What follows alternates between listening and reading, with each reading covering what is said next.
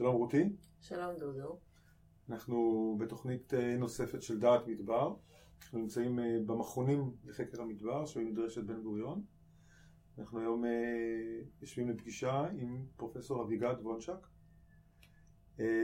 רק להזכיר לכם שכל הפודקאסטים שלנו נמצאים באתר מדבר.org ואנחנו מעלים כמעט כל שבוע פודקאסט חדש ונשמח אם תעקבו אחרינו.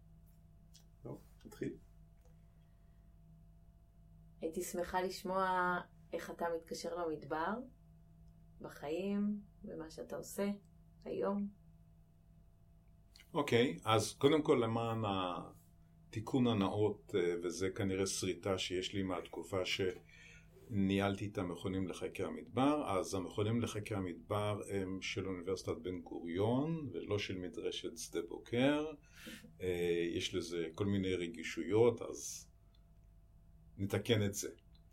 Uh, למדבר הגעתי בעצם בצבא. שירתתי uh, במתקן סודי בדימונה, וראיתי את דימונה בשנות ה-60, uh, כשהיא הייתה עיירה מדברית. וכשסופות חול הביאו איתם אה, אה, שיחים אה, וניירות ודברים דומים, כמובן שמאז הדברים השתנו, אבל מאז אה, פחות או יותר אני נמצא אה, במה שקוראים אזור צחיח. אה, מדבר, אה, לפחות אנשי המדע לא תמיד אוהבים את ההגדרה הזאת, כי ואולי זה גם נכון, כי יש לה איזה מין קונוטציה של משהו ששייך לנוודים ולפרימיטיביים, ובעצם צריך להבין שזה 40 אחוז אה, מרוב השטח של הגלובוס הוא בעצם מוגדר כאזור שאו שהוא אזור צחיח או בסכנה של להפוך לאזור כזה.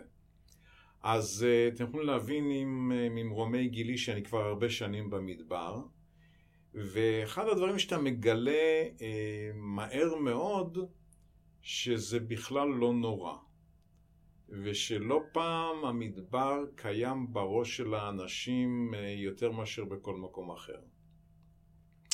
Uh, ובמבט לאחור uh, אפשר לנהל חיים נעימים מאוד uh, במדבר. כמובן שהיו הפסקות במסגרת החינוך האקדמי שלי, אבל את רובו עשיתי באוניברסיטת בן גוריון, שעוד לא הייתה אז אוניברסיטת בן גוריון, אה, עם גיחות קצרות אה, יותר או ארוכות יותר, בעיקר לארצות הברית, לתקופה של אה, פוסט-דוקטורט, שבתון, שבתונים וכולי. ובעצם אה, בתחום המחקר עסקתי בעיקר בתחומים של אה, פוטוסינתזה אה, ועקה, כשהאורגניזמים שאני עובד עליהם הם אצות, מההיבטים של ביוטכנולוגיה שקשורים לאצות, וגם זה איכשהו מתקשר למדבר מתוך מחשבה ש...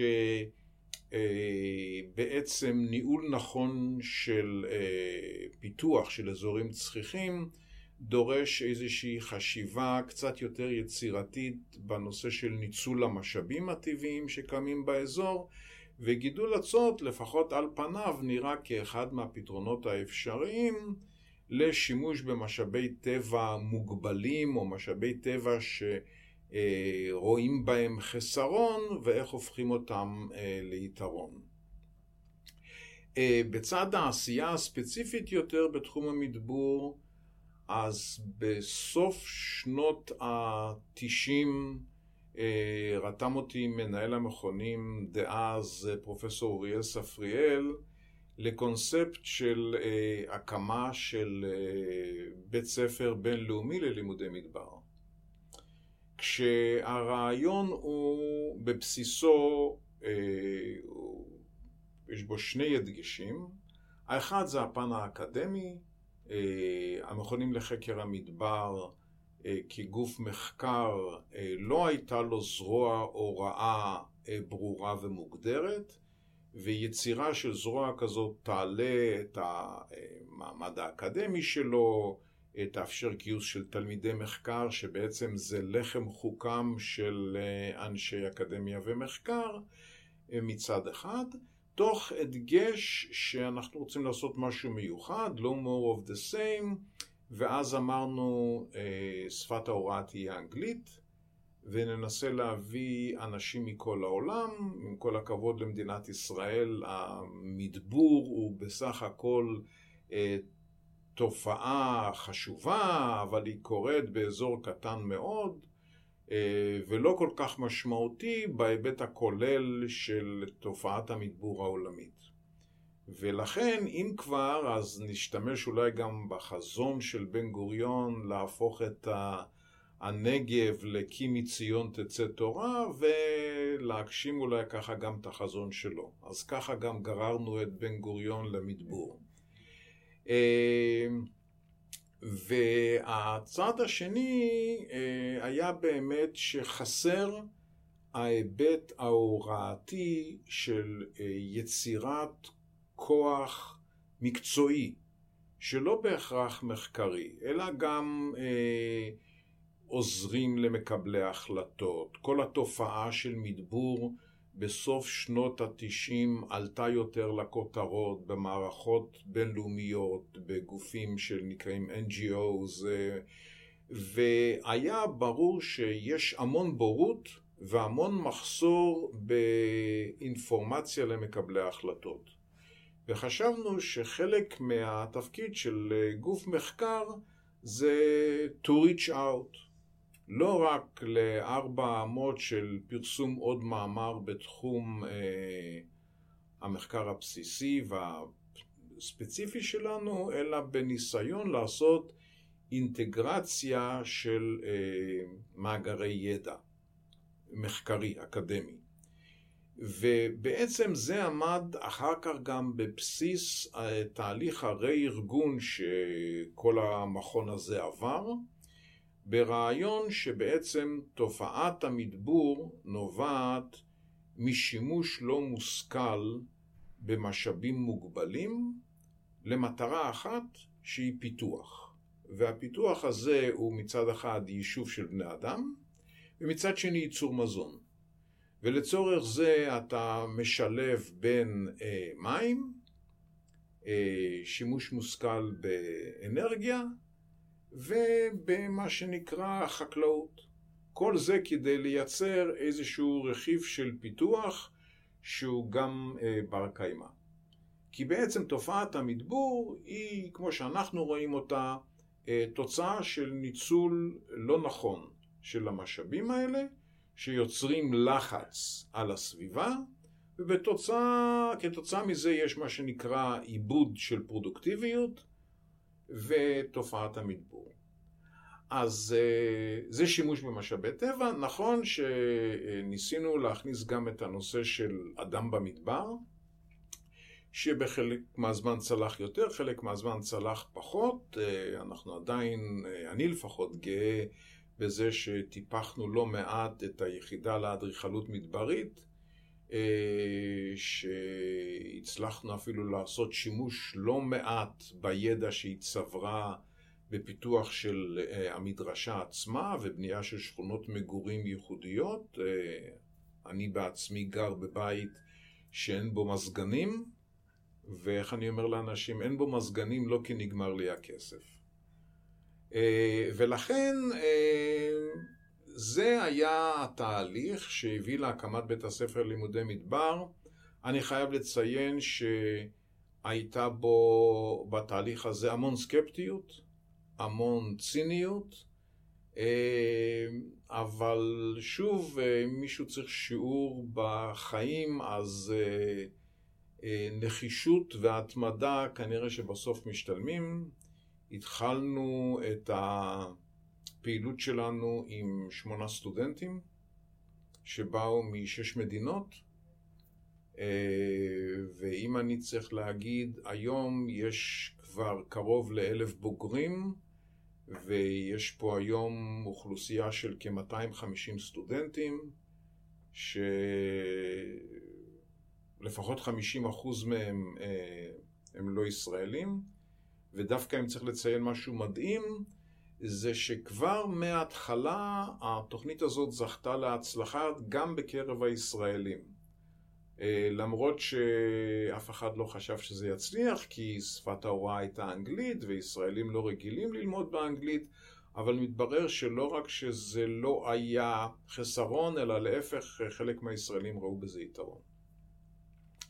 אה, את התפקיד הזה עזבתי ואחר כך עברתי לנהל את המכונים לחקר המדבר, כשבמהלך אה, כל התקופה הזאת ממגורים בבאר שבע עברתי לגור במדרשה וגם באיזשהו שלב אה, הייתי מעורב בשכנוע המדינה, עד כמה שזה נשמע הזוי, שהיה צריך לשכנע את המדינה להרשות לנו להשקיע מכספנו כי לבנות את הבתים שלנו.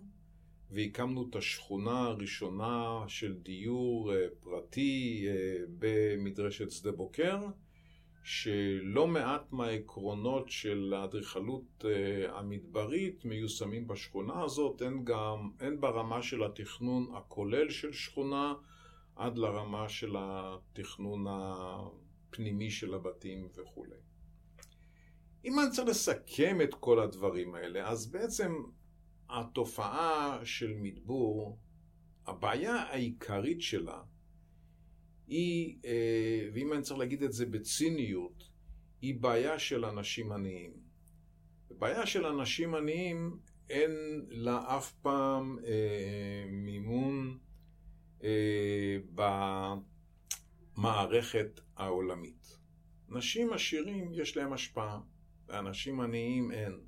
ולכן גם אם מסתכלים על האמנה הבינלאומית למאבק במדבור, השם המלא שלה הוא בעצם האמנה למאבק במדבור באפריקה.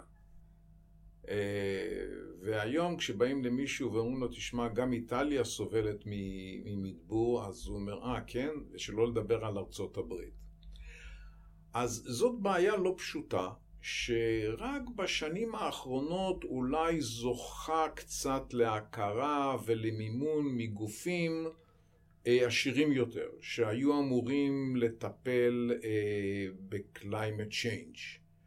אבל איכשהו הצליחו להחריג את מקורות המימון שלהם אה, מהטיפול בתופעת המדבור. אז זאת בעיה אחת. הבעיה השנייה שהיא בעיה שיש פיל בחדר ואף אחד לא רוצה לדבר עליה, וזאת הבעיה אה, של אה, גודל האוכלוסייה על כדור הארץ. בעצם כשמדברים, נניח אפילו על תופעה של מים, אנשים שוכחים את מה שלמדנו בכיתה ח'. למדנו על מעגל המים, שאומר בצורה הכי פשוטה שמים לא נעלמים. יש כמות קבועה של מים על פני כדור הארץ, מקסימום הם משנים צורה, הופכים להיות ממים מתוקים למים מלוכים, ממים אה, מתוקים למים מזוהמים, מעדים לגשם, מגשם לקרח, אבל כמות המים היא קבועה. מה שהולך ומשתנה זה כמות המשתמשים. זאת אומרת, זה איזשהו שבר שכולם מדברים על המונה, אבל אף אחד לא מוכן לדבר על המכנה. למה? יש כנסייה, יש רבנות, יש בקרה על ילודה, כל אחד אומר תפתרו את הבעיות שלכם, אבל זאת בעיה שאני לא יודע אם יש לנו פתרון למשמעות שלה, אבל uh, בהחלט יכול להיות שהגענו למצב של על כדור הארץ יש יותר אנשים ממה שכדור הארץ יכול uh, לתמוך. ופה נשים נקודה, כדי שלא ניגרר לדברים שאחר כך ישחטו אותי כי אמרתי אותם. אה, ולכן מה שנשאר לנו בעצם זה לעסוק בתופעה של ניצול אה, יעיל של משאבי הטבע. וניצול יעיל יש לו פרמטרים של יעילות, הם שונים. הם שונים כשמדברים על משאב מסוים, אבל הם גם שונים כשמדברים עם בן אדם. אה, זאת אומרת, כשאתה מדבר עם חקלאי ואתה מדבר איתו על מה שבשפה המקצועית נקרא water use efficiency, אז לסטודנט בחקלאות המשמעות היא כמה מים הושקעו כדי אה, להעלות את ייצור הביומאסה. ולחקלאי בערבה הוא יגיד לך, תשמע, אותי מה שמעניין זה כמה מים, כמה שילמתי בשביל המים וכמה קיבלתי בשביל הפלפלים שמכרתי בשביל הזה. ואם הפלפלים לא מכסים את עלות המים, אז אני לא מגדל פלפלים. ופה יש אתגר, שהוא הופך להיות גם אתגר מחקרי. אה, האם לא צריך לראות את אחד מהתפקידים שלנו, החוקרים, זה לייצר את אותם גידולים שיבטיחו לחקלאי אה, הכנסה גבוהה יותר בגין המוצר שהוא ייצר מאותה יחידת מים.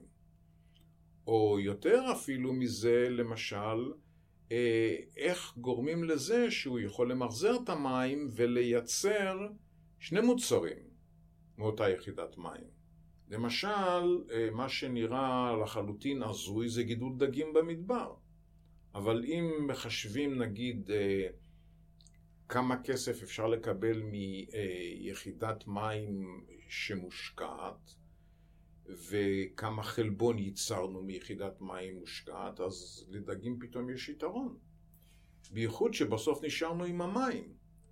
אז עם המים האלה אחר כך אפשר להשקות עוד מטת תמרים, או למשל אה, לגדל אה, חסה בהידרופוניקה, ולמחזר את זה חזרה לדגים, ופתאום כל הכלכלה של ניצול משאבי טבע משתנה.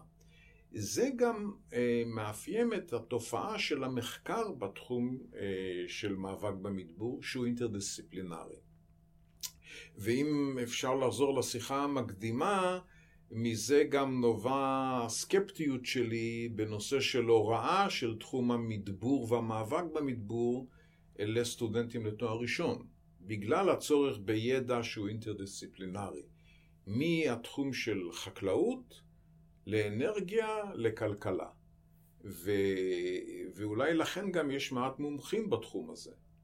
כי אפשר לדבר כמה שרוצים על צמחי מדבר, זה יפה, זה נוסטלגי, אה, זה אולי יספק פרנסה לשני חקלאים באיזה מושב שיגדלו צמחי תבלין, אבל זה לא מאבק במדבור, זה לא יצירה של מקורות אה, פרנסה לעוד נניח אה, אלף משפחות שרוצות לעזוב את גוש דן ולעבור להתגורר בנגב.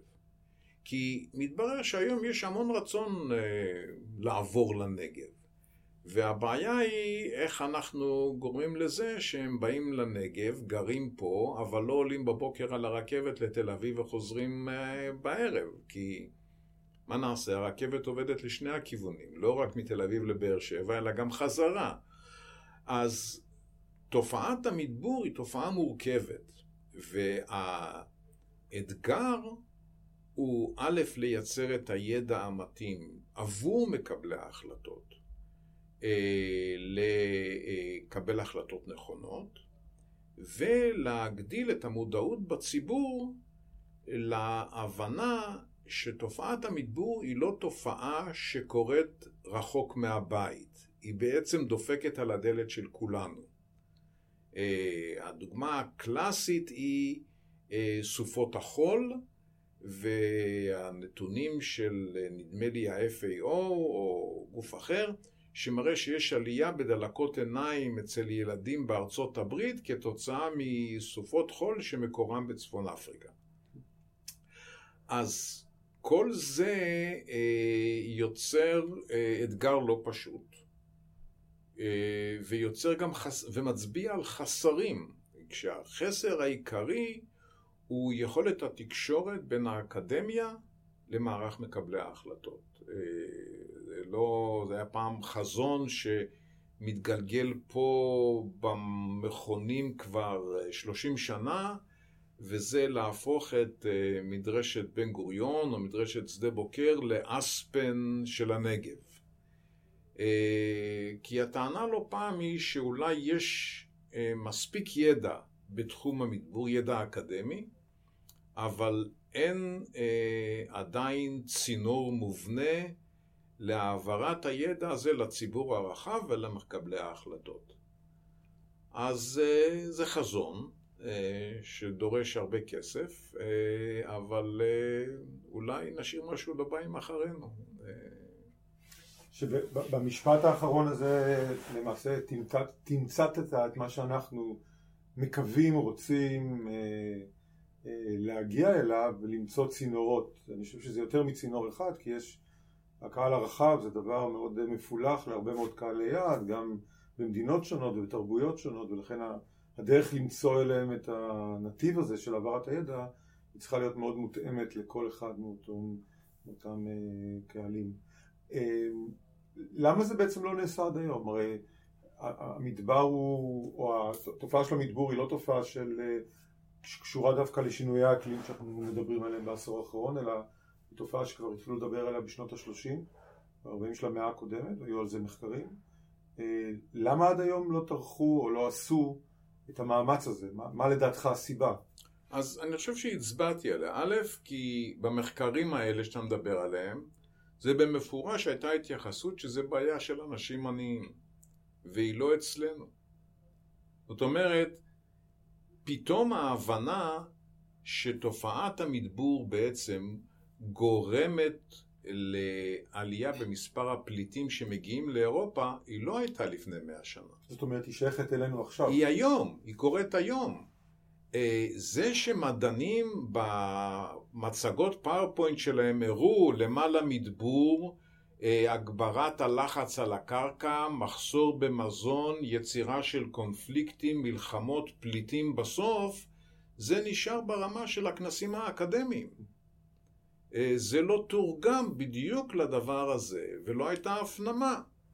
ובשביל זה צריך אה, לקום, אה, או צריכים לקום, כמה גופים שיעשו איגום של משאבים. משאבים לא קטנים. אני מדבר על החזון הזה של אספן על הצין, שיביא מקבלי החלטות, חוקרים וזה, כשעל כל חתיכת נייר שאתה עושה חישוב, אתה מדבר על בין 50 ל-100 מיליון דולר. נו בסדר. אז אה, לצערי אה, קל אה, להגיד ולכתוב את המספרים האלה. יותר קשה לשכנע ולגייס, וכמובן שאתה מתחרה עם כל הצרכים האחרים, אתה תשכנע מישהו שזה אה, יותר חשוב מלהאכיל כלבים נטושים, תסלחו לי חובבי הכלבים, אני בכוונה אומר את זה בציניות, אז uh, ברכת אלוהים חיה עליכם, תצליחו. Uh, אני נכשלתי, אז, uh, אבל זה לא אומר שזה צריך לרפות את ידיכם. אבל במפורש, הבע... זה שהצביעו על הבעיה, זה לא אומר שזה מספיק. זה כמו climate change. מדברים על climate change עשרות שנים. אבל עד שוונציה לא תוצף, אף אחד לא ישלים עם זה, וגם אז יהיו כאלה שיגידו, תשמעו, זה סייקל, זה אלוהים, תעזוב אותך מהשטויות. טראמפ אמר שאין climate change ויש מדענים. יש שלושה מדענים שלא מסכימים לזה. אבל uh, כנראה שזה טבע האנוש. לא קשור למדבור. עד שתגיע קטסטרופה. אה, אני רוצה לשאול אותך שתי שאלות, לא קשורות. אחת, הזכרת את האצות, איך זה מתחבר, ומה שאתה עשית במחקר, איך הוא מתחבר לאולי פתרון, אולי דרך אה, להתמודדות עם המדבור. ודבר שני, לא קשור, זה איך הבית שלך בנוי כך שלא צריך מזגן. אוקיי. אמ, אצות. אז אני חלק אה, לא קטן לא פעם כשאני נותן הרצאה וההתעסקות שלי בהתחלה הייתה בהצעה שנקראת ספירולינה שהפכה להיות מאוד פופולרית ונקראת סופר פוד ו... ואני תמיד אומר בציניות אם שואלים אותי אם זה עוזר אז אני אומר תשמע אם אתה מאמין שזה עוזר אז זה עוזר. הבדיחה היא שהרעיון היה שכשהתחילו עם הנושא הזה או כשגילו מחדש את הספירולינה המחשבה הייתה שזה הכלי להאכיל את האנשים הרעבים באפריקה בחלבון איכותי, וזה נגמר בזה שזה הפך להיות תוסף מזון לעשירים של קליפורניה. אז אה, זה בעצם מספר את כל הסיפור. זה בעיה של מחיר, זה בעיה של עלויות, אבל uh, בצורה שאנחנו מסתכלים על זה, זה בכל זאת יכול להיות שימוש יעיל במשאבים.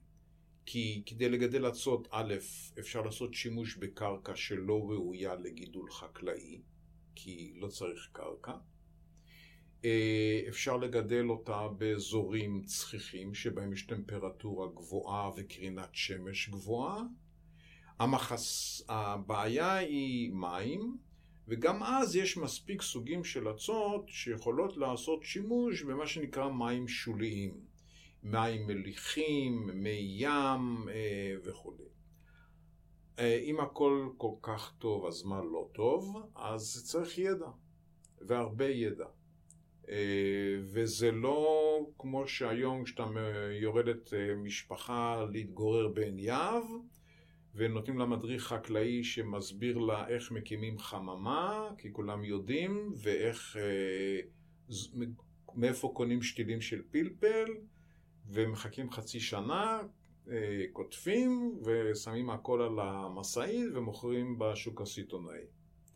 פה מדובר על השקעה הרבה יותר גדולה, על צבירת ידע הרבה יותר משמעותי, אה, על פיתוח מערך שיווק, מערך מוצר, זאת אומרת זה בהחלט לא רמה של אה, חקלאות קונבנציונלית, אלא חקלאות תעשייתית הרבה יותר מתוחכמת. יש התפתחויות, אז אם לפני 30 שנה נגיד כל הייצור העולמי של ספירולינה אה, היה בסביבות 50-100 טון, אז היום כבר מדברים על 50 אלף טון. אבל זה עדיין מוצר ל... אה, אה, ברובו לאוכלוסייה עמידה כמוצר, אה, כתוסף מזון, כמקור לצבע מאכל, היום הפך להיות מאוד פופולרי שהתברר שכל הצבעים הכחולים אסורים, אז זה הפך להיות מקור לצבע כחול. ו... אבל אנחנו רואים גם תופעה של יותר ויותר איסוף האצה הספציפית הזאת, ספירולינה, מהאגמים שבהם היא פורחת באופן טבעי, או downgrading אה, של הטכנולוגיה הזאת לאזורים כמו מיינמר, אה, כמו אה, הודו, כמו אפריקה, וגם שם יש הערכה של איסוף של משהו כמו 200 טון בשנה של הביומאסה הזאת שמשמשת מקור. אבל שוב, בנושא של ההיבט של המדבור, המחשבה היא שימוש מושכל במה שאנחנו קוראים uh, curses of the desert, או קללת המדבר, להפוך אותה לברכה. ואומרים שמה שגורם למדבר זה טמפרטורה גבוהה, קרקע לא פוריה, להפוך את זה לדברים אז זה בנאצ'ל. הבית. אה, יש כמה עקרונות מאוד בסיסיים שעובדים לפחות באזורים אה, מדבריים כמו שדה בוקר, הם נכון לא תמיד אה, מתאימים, אבל מה שמתאפיין זה שטמפרטורת הלילה היא נמוכה ושמש עולה מהר מאוד ואז אה, אם עושים שימוש בבידוד נכון, כשבידוד אומר גם יצירה של מסה טרמית בתוך הבית, זאת אומרת בניגוד למקרר ש... מקרר, מקרר, מקרר, את מנתקת אותו מהחשמל, את פותחת את הדלת, אז לוקח עניין של אה, חצי שעה וכל הטמפרטורות משתוות. אז הרעיון הוא שנניח ביום קיץ חם, אתמול היה חם בשדה בוקר, 29 מעלות, בלילה היה 15, אוקיי? אז אם פתחת את החלונות בבית שלך, ויש עליהם רשתות, אז הבית יתקרר, הוא יתקרר וגם הקור נאגר במסה הטרמית הגדולה שבתוך הבית, זאת אומרת רצפת בטון, קיר פנימי אה, גדול, זאת אומרת ואז בבוקר, כשהשמש מתחילה לחמם, אתה סוגר. אתה סוגר כי יש לך קיר כפול, יש לך תריסים מבודדים, ואז אה, הבית לא מתחמם. אז זה ככה בצורה פשוטה, אני יכול להגיד לך שההוצאה העיקרית שלנו על אנרגיה זה דווקא החימום בחורף ולא הקירור בקיץ. בקיץ האחרון אולי היו שניים, שלושה ימים שבהם נגיד חרגנו מטמפרטורת הנוחות. וכמובן חשוב שיהיו מאווררים. כי צריך לזכור, אוויר קר נשאר למטה, ואם רוצים לקרר גם את הקומה העליונה, כדאי שיהיה מאוורר ו- וכולי וכולי וכולי. חלונות גדולים פונים דווקא דרומה, חלונות קטנים, אם בכלל, פונים מערבה. מערב זה צד מקולל, בקיץ בייחוד, זאת אומרת אם יש לך מרפסת שפונה מערבה אז אתה כמעט ולא יכול לנצל אותה, כי כשכבר מתחיל להתקרר השמש עדיין מכה שם.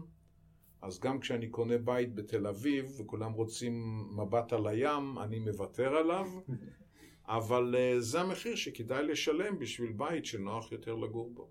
אז אם אנחנו מסתכלים קדימה ומדברים על uh, המכונים לחקר המדבר וההסתכלות שלהם על המחקר המדברי, לאן אתה חושב ש... לאן, לאן הם ייקחו את הדברים? לאן הדברים יכולים להתפתח? תראה, פיתוח אקדמי הוא, הוא נושא ש... שווה לא פודקאסט, אלא יום עיון. Mm. אה, ולכן אני אחריג את עצמי מהדברים הפרקטיים. אה, אני רק אומר כך, אה, הבעיה, בייחוד בישראל, היא שאנחנו סובלים מעודף של גופי מחקר, שהשר לא ישמע אותי. מה שמציל אותם זה שהם גופים בעלי יכולות מעולות. הרבה מעל הסטנדרט הממוצע בעולם. וזה בלי לחלוק מחמאות לעצמי, אני מדבר על הממוצע הכולל, בלי לפגוע בכבודה של אף אוניברסיטה. אבל ה... לדעתי, המחויבות של מי שעומד היום אה, בראש של גוף מחקר, נגיד כמו המכונים לחקר המדבר, או מכון לביוטכנולוגיה, או השד יודע מה, זה אה, לשאול את עצמו איפה התרומה הייחודית שלי. זאת אומרת, בייחוד כשאתה נמצא במחור, במקום שהוא בפריפריה. אני לא יכול להתחרות, אה, אם אני רוצה לפתוח מכון מחקר בביוטכנולוגיה אה, בשדה בוקר. אז השאלה תמיד נשאלת היא איזה ערך ייחודי ואיזה ערך מוסף אני יכול להביא על הפעילות בתחום של ביוטכנולוגיה שקיימת במכון ויצמן או באוניברסיטת תל אביב. יש להם גישה יותר קלה למשאבים, יש להם גישה יותר קלה לריכוזי תושבים וכולי וכולי. זאת אומרת, איך בעצם אני מבטיח שאני לא עושה more of the same? אה, וזה לא בצד האקדמי, אני קורא לזה אפילו מצד המחויבות האזרחית שלי. אה, האקדמיה ברובה מבוססת על כספי ציבור. וצריך לנהוג בהם בכבוד, גם אם לא כולם עושים את זה. ולכן אה, אני תמיד אומר שאני שמח שבתקופתי, בקודמיי ואלה שבאים אחריי, רואים את האתגר הזה על בסיס יומיומי. יש מכונים לחקר המדבר בעולם. והשאלה היא במה אנחנו שונים במה אנחנו מיוחדים ובמה אנחנו, אני מקווה, גם טובים יותר. והתשובה היא אה, בעיקר ברב-תחומיות, או בבין-תחומיות, הגדרה יותר נכונה. אתה הולך למכון לחקר המדבר גדול בנבדה, 90% מהאנשים שם עוסקים במים ו-10% באקולוגיה. באף אחד מהם לא תמצא אה, יחידה שעוסקת באקוואקולטורה, למשל, בגידול דגים. אה, כי ההיבט הזה של פיתוח בר קיימא ואינטגרציה לא קיים שם. אז אם במכונים לחקר המדבר אנחנו מייצרים, מצליחים לייצר אה, קבוצת מחקר שמצד אחד עוסקת בגידול דגים ובהיבטים של מחלות דגים באזורים צחיחים ומצד שני, במכון המים, לא במכון החקלאות, יש מישהו שעוסק בהרחקה של ניטרט ופוספט שהם חומרי הפרשה מהדגים, זה משהו ייחודי. אוקיי? אה, וזה ככה על קצה המזלג, או, או מישהו שעוסק בהיבטים של אדריכלות מדברית.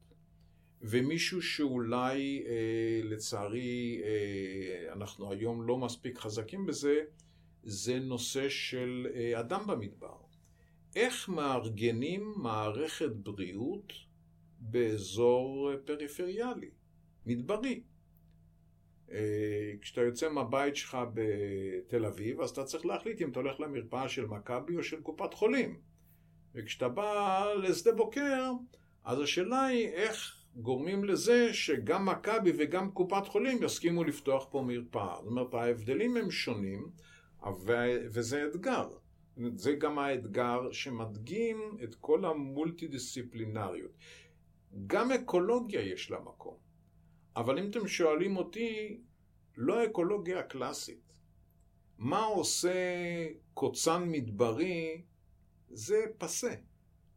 זה חקרו כבר, זה יודעים, ונמצא עוד אנזים או פחות אנזים, זה חשוב, זה טוב. אבל ההבנה של מערכת גלובלית, מה אה, תעשה למערכת האקולוגית סלילה של כביש? או איך המערכת האקולוגית של אזור צחיח אה, משתנה בעקבות תופעות אקלימיות. אלה הם האתגרים החדשים במחקר האקולוגי. ולצורך זה אתה צריך להביא יכולות של אה, מפיזיקאי שיודע לנתח מודלים, עד אדם שיודע להתעסק ברכישה מרחוק, אה, דרך החקלאי בשטח. אה, מתפתחת אה, חקלאות שקוראים לה חקלאות אורגנית שאני לא אוהב אותה, אבל אה, בצידה יש חקלאות שזוכה לעדנה ולהכרה של שימוש מופחת באמצעי הדברה, בכל מיני כימיקלים, וזה מצד אחד אזורים כמו שלנו יכולים להוות יתרון בגלל הבידוד שלהם, אבל יכולים מהר מאוד לאבד את היתרון הזה אם נמשיך להשתמש בפרקטיקות הקונבנציונליות. אז זה סוג התחומים שיש מקום להיכנס אליהם, ויש המון דוגמאות. אה, גידול ענבי יין בנגב. לפני 30 שנה היו אומרים לך חרטא. לא היה, לא יהיה, כמו שאמר מישהו. אה, והיום חלק מעקבי הבוטיק המצליחים ביותר קיימים פה. אז זה שילוב עוד פעם של אנשים שעוסקים במטאבולוניקה, שזה חזית המדע המודרני, עד לאנשים שמתעסקים בדישון וההתאמה שלו לתנאי הקרקע הספציפיים של האזור. זה התחומים שבהם הייתי רוצה לראות את המכונים לחקר המדבר מתפתחים. טוב, מרתק. תודה רבה. אה, תודה רבה לך. בהצלחה. אז אנחנו מסכמים עוד אה, תוכנית פודקאסט של אה, דעת מדבר. תודה רבה אביגד. בכיף, בהצלחה.